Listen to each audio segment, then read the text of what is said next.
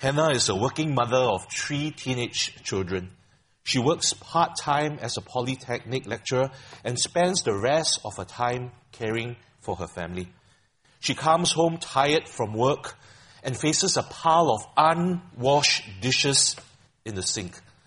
She sighs, places a pile of scripts to be marked aside, and washes the dishes. And with the detergent suds in between her fingers as she washes the dishes, she feels increasingly frustrated. Why don't her children wash up after themselves? Can't they help with the dishes for once? Drying and putting the dishes aside, she finally goes to her room to change out of her work clothes, but only to face a large pile of laundry to be washed. At this point, she breaks down and cries. If this was only what she has to do some of the time, she can handle it. However, this is something she faces daily. She feels frustrated. Something is not right. There has to be more to life than this. Lisa is a stay at home mother with two young preschool children. She has just fetched her eldest son back from kindergarten, and he has been misbehaving the past week and acting up. And with some difficulty, she has just spent the last hour bathing him. In addition, her younger six months old daughter has been colicky and crying entire afternoon. She has just managed to get her to sleep. Finally, she starts cooking her family dinner an hour late. When a husband returns, and man being man, being insensitive, you know, he looks tired, and immediately he asks when dinner will be ready. At this point, Lisa snaps, raises her voice in anger. She retreats to her room and cries in frustration. She feels that something is not right with this life. She cries out and laments, There has to be more to life than this. Today is Mother's Day. First of all, I wish all mothers blessed Mother's Day. I was assigned to speak today and I was thinking, what can I actually speak and say to mothers? and I was preparing the last few weeks, I was thinking and praying on what I could say to mothers. And I finally thought that I should speak to this issue. I've observed and spoken to a number of mothers, my own mother included, and I hear that many mothers, both working and stay at home mothers alike, face frustration with the mundane work of mothers, doing the dishes, cooking, Washing the laundry occasionally is still all right, but day in and day out. Add to that the routine daily demands of caring for children, husband, and family. The frustration piles up. Add to the mix mothers in the workplace, and the expectations and demands can get overwhelming. When will you get a break? You feel frustration something is not right. You question, there really has to be more to life than this. What can you hope for? What has happened?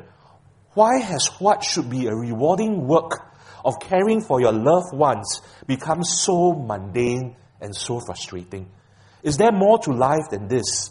Where is everything headed? Is there something to hope for? To explore these questions, we shall look today at Revelation 21, where God reveals to us a glimpse of where all of human history is headed. But before we do so, we also want to know what has happened. Why is the work of caring for your family so frustrating? To do this, we need to review the big picture story of human history. To the rest listening in, I invite you to follow along as well. It would firstly better help you understand and care for the mothers in your life. And secondly, this would also speak to the frustration and dissatisfaction all of us face in our lives. So, what has happened here? Where is all of human history headed?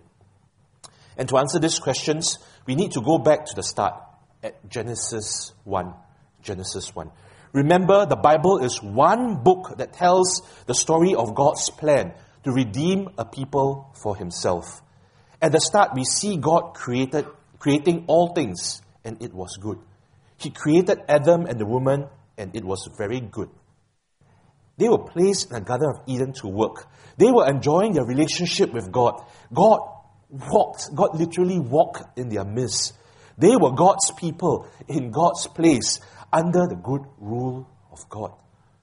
Work then was also fulfilling, and everything was perfect. To really understand this, we really need to use our sanctified imagination. In our context, what may this look like today? Mothers, imagine, imagine your children playing soccer and coming back home with clothes. It's absolutely clean and smells nice. No laundry to be done. Or you cook a meal and the meal comes out fantastic. Your family thoroughly enjoys it and there are no dishes to do after your meal. The, the dishes are self cleaning. Right? Eh? right? And your family enjoys a great relationship with each other. No quarrels or fights. And God, God is right there with you in your midst.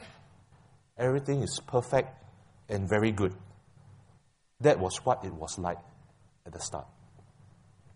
And then everything got messed up. Adam and the woman was led into sin by the serpent. What many people call the fall happened. Human beings rejected and rebelled against God. As a result, sin came into the world and everything was cursed and turned upside down.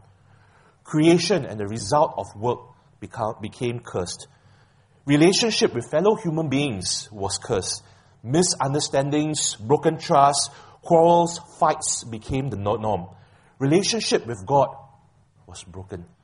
Human beings became separated from God. And we see the result of the fall plainly around us. This is why we often feel frustrated and dissatisfied.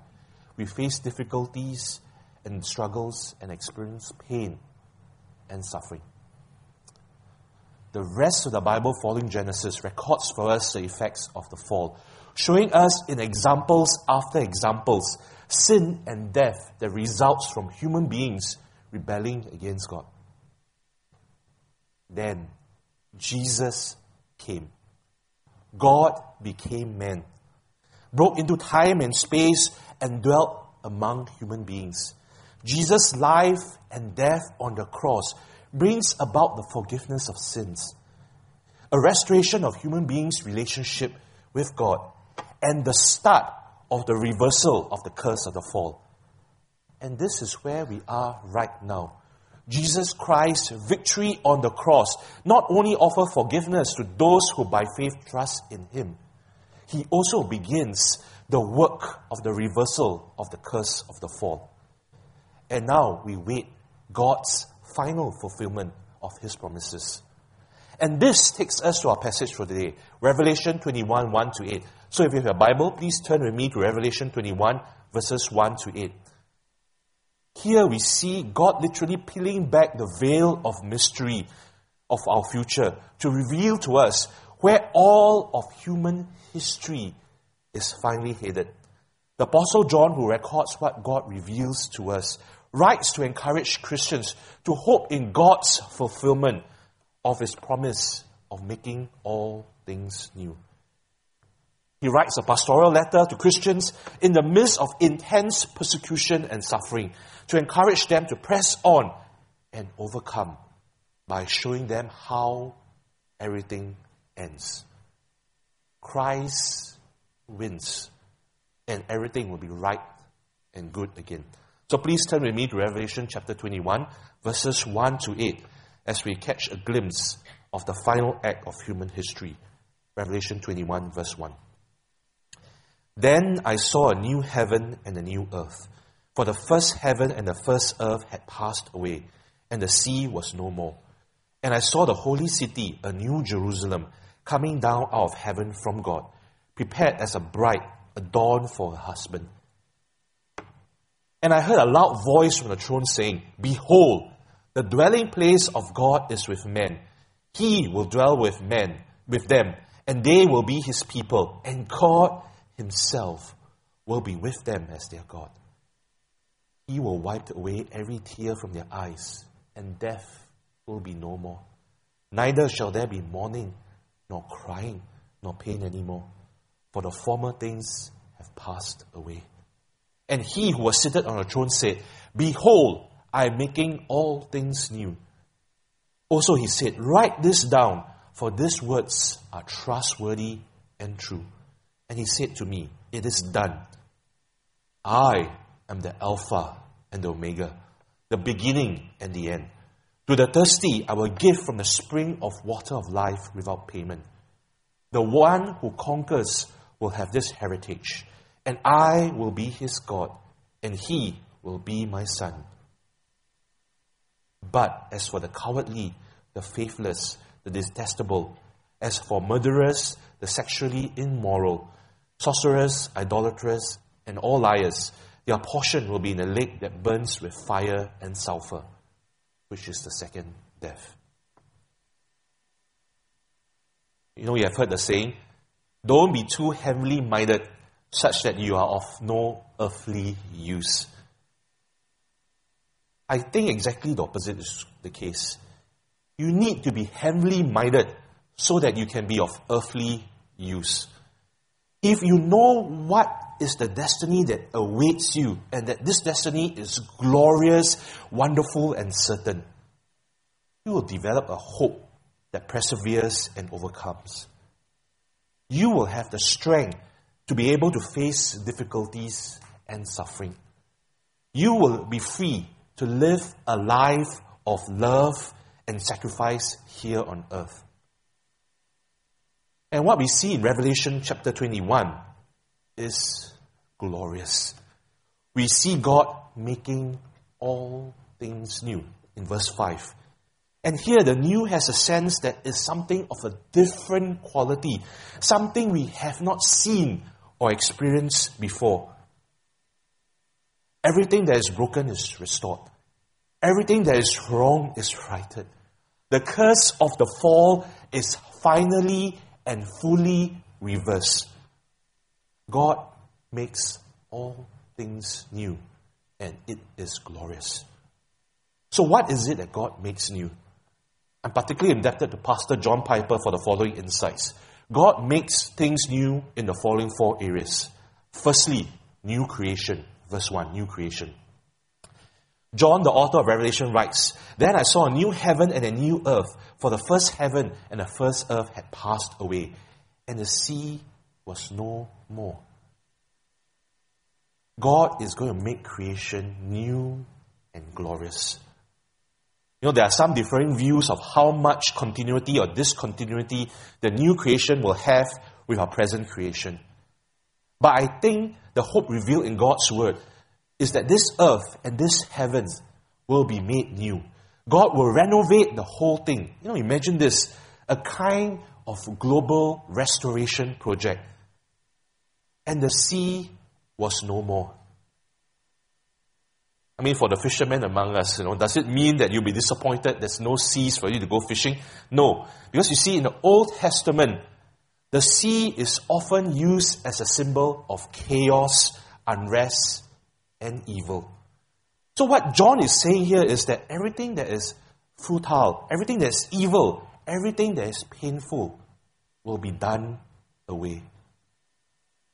The fallen creation will receive freedom from fertility, evil, and pain, and everything will be glorious and new. You know, I was trying to describe, think of how to describe this. Imagine having able to go for a hike. You're hiking to the top of Mount Kinabalu. And along the way, you're enjoying the entire scenery. You reach the top, you enjoy the magnificent sunrise. All this without mosquitoes, leeches, and other hassles. Creation will always be good, and we will fully enjoy it. And then in verse 2, a new church, you see John continues saying, And I saw the holy city, a new Jerusalem coming down out of heaven from God, prepared, prepared as a bride adorned for a husband. Again, here John gives us a lot of imagery, but what does, does he mean? And, and what does it mean for us? Know, all of us have seen the frustration of this age. All of us continue to experience frustration, not only mothers. And much of the frustration is because we still sin. I mean, let's be honest here. We still sin. It may sound strange for you to hear that a pastor, like, also we admit that we sin. All of us, pastor, lay people, everyone alike, we still sin. We want to be patient, but we are irritable. We want to love, but we say hurtful things. We want to walk in peace, but we feel anxiety. We want to humbly serve others, and we tend towards self centeredness. We want to be holy, but we fall short of the holiness we long for. There's some progress in growth towards Christ like maturity right now as the Holy Spirit helps us in our weakness. But what we truly long for is total deliverance from our inclination to sin. Total delivery from what uh, our even our desires to want to sin. And this is what makes verse 2 so wonderful. This is the picture of the church, of all of us Christians, prepared and beautified for a husband, Jesus Christ. When God makes all things new, He makes the church, Christians, spiritually and morally beautiful for His Son. There is no more sin. See how John describes this in Revelation 21, verse 9 to 11. Then came one of the seven angels who held the seven bowls full of the seven last plagues and spoke to me, saying, Come, I will show you the bride, the wife of the Lamb. And he carried me away in the Spirit to a great high mountain, and showed me the holy city Jerusalem, coming down out of heaven from God. And get this, having the glory of God. Its radiance like the most rare jewel, like a jasper, clear as crystal. When the bride of the Lamb with the church is being made ready, God does so by giving us His glory. Verse 11 having the glory of God. And His glory so thoroughly and so deeply purifies us that there will not be any hint of sin. We will have the radiance like the most rare jewel, like a jasper, clear as crystal, pure, right, and good. There will be nothing shameful or hidden nor sinful. The church will be made new, spiritually and morally pure for her moral, for her final marriage to the Son. No more frustration. Not only do we not sin, but the presence of sin is totally and entirely eradicated. We will be delivered entirely from our inclination to sinning. What a beautiful picture. Don't you yearn for this? A new relationship with God, verse 3. And we see John continuing in verse 3. And I heard a loud voice from the throne saying, Behold, the dwelling place of God is with men. He will dwell with them, and they will be his people. And God himself will be with them as their God. God will make our relationship with him new and glorious. While it's true that God is with us now, His Spirit dwells within us. We see this in 1 Corinthians 6 19. And we see Jesus promising to never leave us to the end of the age. We see this in Matthew 28. But Paul tells us in 2 Corinthians 5, verse 6 to 7. We know that while we are at home in the body, we are away from the Lord, for we walk by faith, not by sight. What is described here is that there's this deep, painful sense that we all experience in which we are currently away from the Lord. You know, I was thinking how to describe this. You know, like the boyfriend involved in a long distance relationship with his beloved girlfriend. Modern technology like WhatsApp, Skype, and emails keep them connected. But he will still miss her and long for her physical presence. There is a sense that he longs for her presence fully he would rather speak to her face to face rather than over Skype. And that's the same sense here. While God is with us right now, we long for His presence fully. And this is what makes verse 3 so glorious. We will experience a new relationship with God in His presence, seeing Him face to face. God's dwelling place or tabernacle will be with man. He will dwell, and the word is translated again, tabernacle with us. God will take us as His people, and God Himself will be our God. All the promises in the Bible of God's dwelling in our midst will find its final fulfillment. From God's presence in the Ark of Covenant in the Old Testament to the tabernacle, to the temple, to Jesus Christ, God with us, to the Holy Spirit indwelling dwelling us, will finally come to culmination as we are in God's presence fully. Something greater is coming for all of us in our relationship with God. We will dwell in God's presence, relating to Him face to face and enjoying His presence forevermore. Last point a new resurrection body. Finally, John writes in verse 4 He will wipe away every tear from their eyes, and death shall be no more. Neither shall there be mourning, nor crying, nor pain anymore, for the former things have passed away. For a long time, this has been my favorite verse. Even as I look at this verse, I desire this.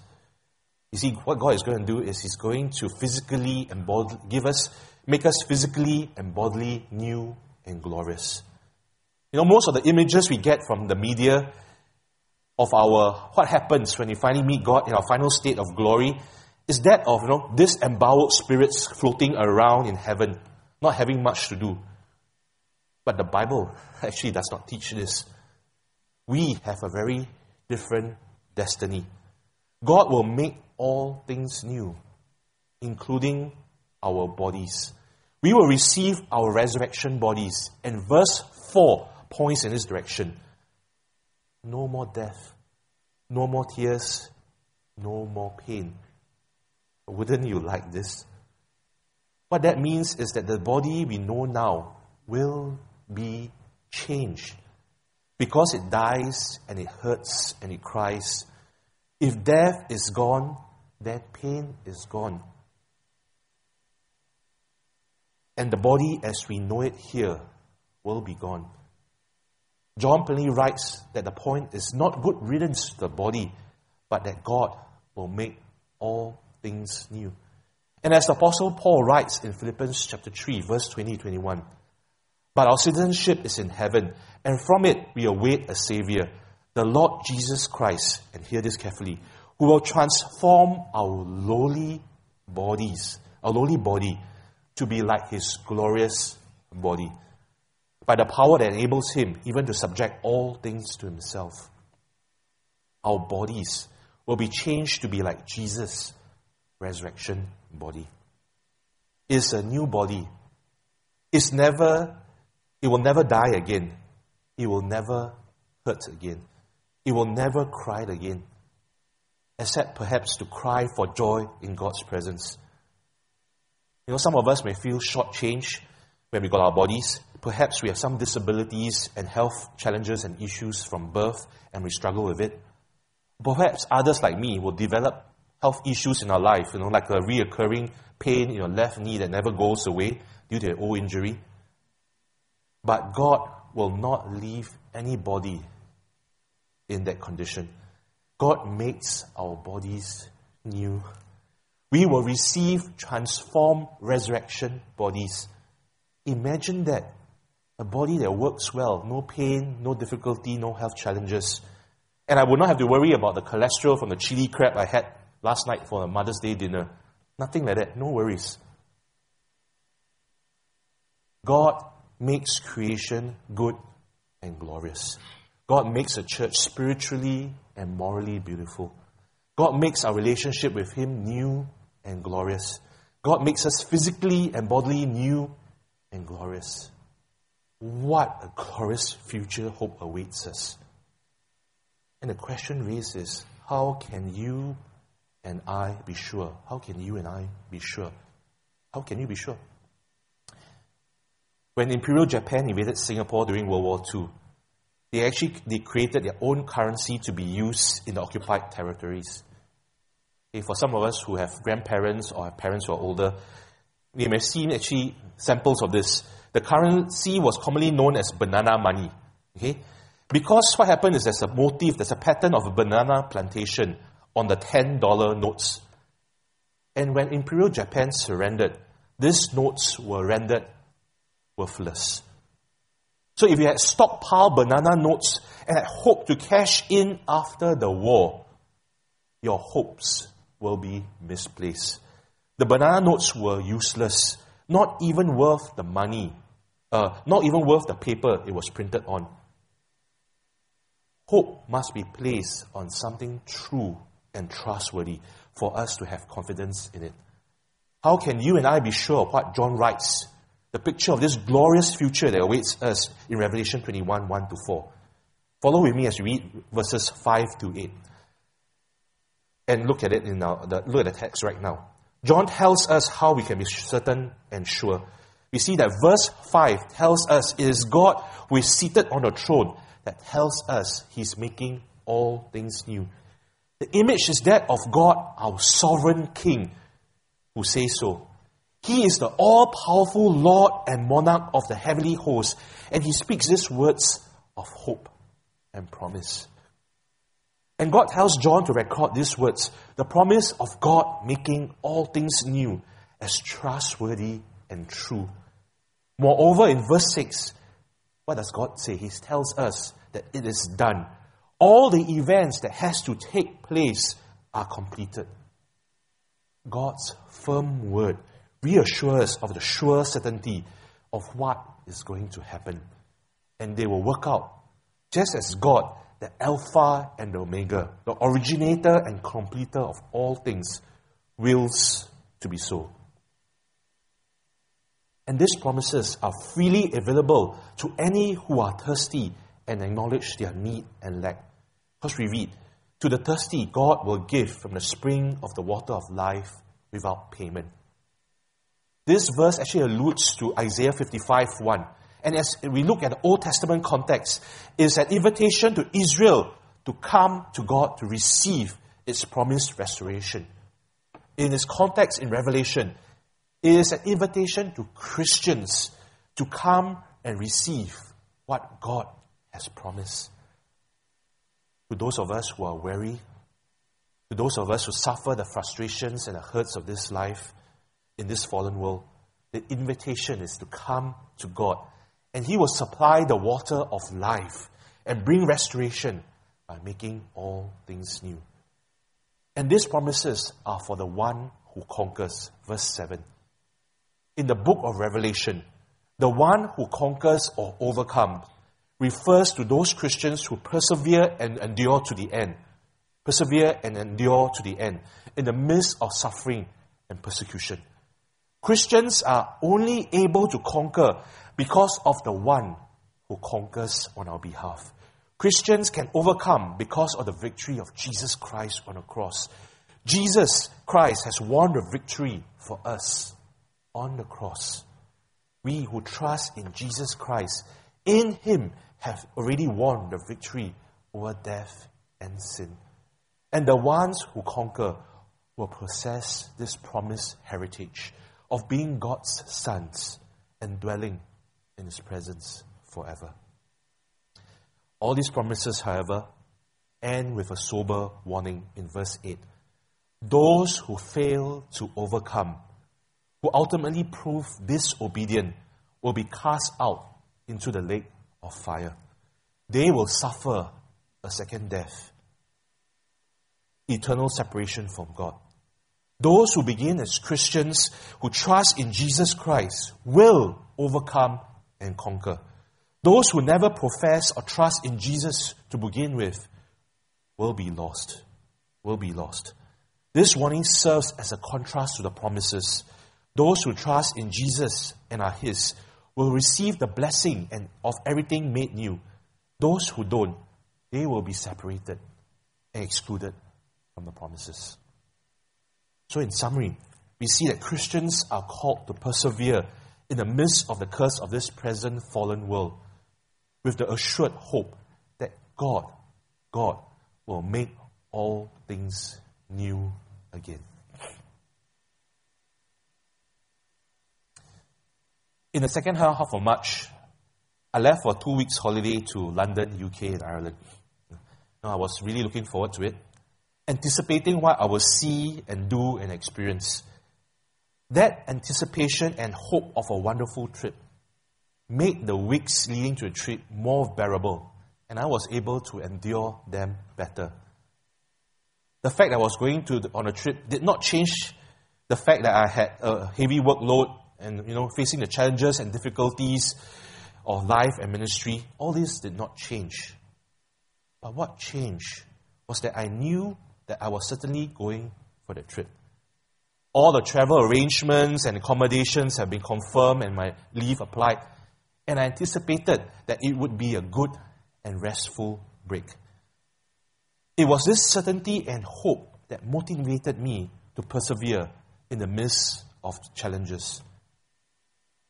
Likewise, this assured hope that God will make all things new can motivate Christians to persevere in suffering and difficulties. So, what difference would this make to you? Firstly, you need to be certain that you number among those who conquer and overcome. You need to be certain that you number among those who conquer and overcome. Heed the warning of verse 8. Be certain that you number among those in verse 7. And the only way that you can be certain is to trust Jesus Christ and the victory he won for you on the cross over sin and death. And if this is your desire, you can approach any of the pastors and elders, and we will be glad to speak to you about this. Now is the day for your deliverance. Do you wish to receive the gospel promises of all things being made new? Or do you instead choose the lostness and separation from God? You, especially mothers in our midst, can hope that all things will be finally made new. In the midst of the mundane struggle of living in this present fallen world, there's hope of all things being made right in the new heaven and the new earth. Mothers, when you struggle with frustration, washing the dishes once again, struggling with the clothes once again, it seems that your family and children are not listening struggle with loving them, and you wonder whether if there's more to life than the mundane daily difficulties you face. Rest assured, there's more to life than this. You can look forward to God making all things new. You can look forward to a wonderful new creation, a new glorious church, a new fulfilling relationship with God, and a new resurrection body. Your frustration, tears, pain, and suffering will be no more.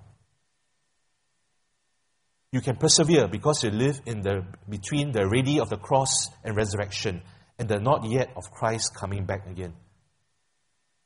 All of us, we can persevere because we live in between the ready of the cross and resurrection and the not yet of Christ coming back again.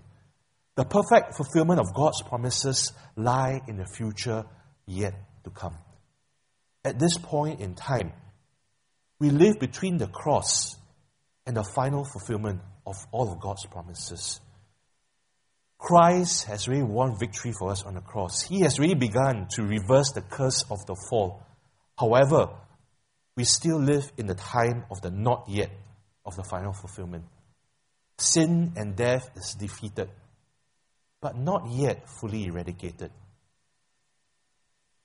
Therefore, on one hand, do not be surprised if you face difficulty and suffering right now.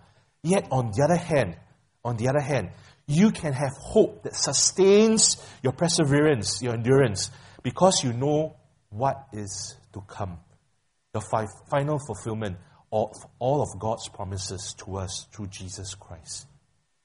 You can press on and overcome with an unsurprised, realistic, yet assured, joyful hope. And it is this assured hope that God will make all things new, that can motivate you and me to press on in the midst of difficulties and suffering. The Apostle Paul, as one who experienced much suffering and difficulties for the sake of the gospel, also looked forward to this glorious future when God fulfills his gospel promises and makes all things new. Paul writes in 2 Corinthians chapter 4, verse 16 to 18. So we do not lose heart. Though our outer self is wasting away, our inner self is being renewed day by day. For this light, momentary affliction is preparing for us an eternal weight of glory beyond all comparison. As we look not to the things that are seen, but to the things that are unseen. For the things that are seen are transient, but the things that are unseen are eternal. We press on and overcome because of this eternal weight of glory beyond all comparison that awaits us. Let us pray.